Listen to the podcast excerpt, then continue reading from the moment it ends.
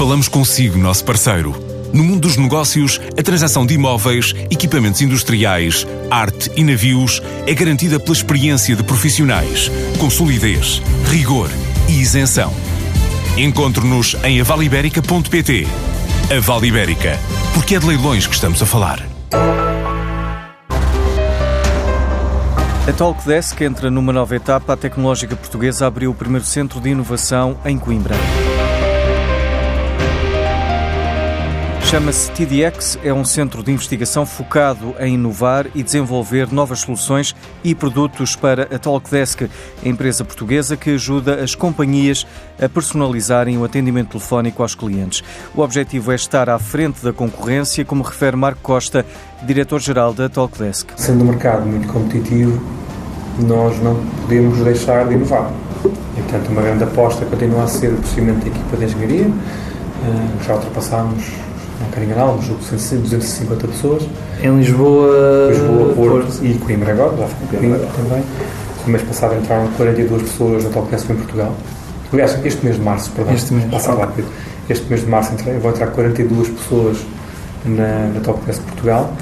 Um, e, e, portanto, a nossa aposta na inovação, a nossa aposta em continuar a tornar o Talkdesk um produto cada vez melhor, mantém-se. Em declarações ao Dinheiro Vivo, Marco Costa admite abrir mais centros fora das grandes cidades. Estamos a competir pelo mesmo povo de talento e, portanto, nós temos que ir onde essas pessoas estão. Hoje em dia as pessoas têm opções, não sei o que é necessariamente sair de Coimbra ou sair de outras cidades, nada a ver uh, áreas que nós podemos investir, pode haver um centro de experiência, um centro de conhecimento muito forte, porque a universidade é muito forte, que há, há um polo naquela área e, portanto, estamos sempre abertos à possibilidade de abrir novas operações. Portanto, abrimos Coimbra, abrimos, abrimos Porto como Talkdesk, abrimos Coimbra, a Coimbra está, felizmente, a crescer muito bem e está, estamos a trazer pessoas com muito, muito talento, uh, portanto, vamos querer crescer Coimbra mas não, não temos parte. A Talkdesk vai contar com 100 pessoas até ao final deste ano, no primeiro TDX, que está instalado no Instituto Pedro Nunes.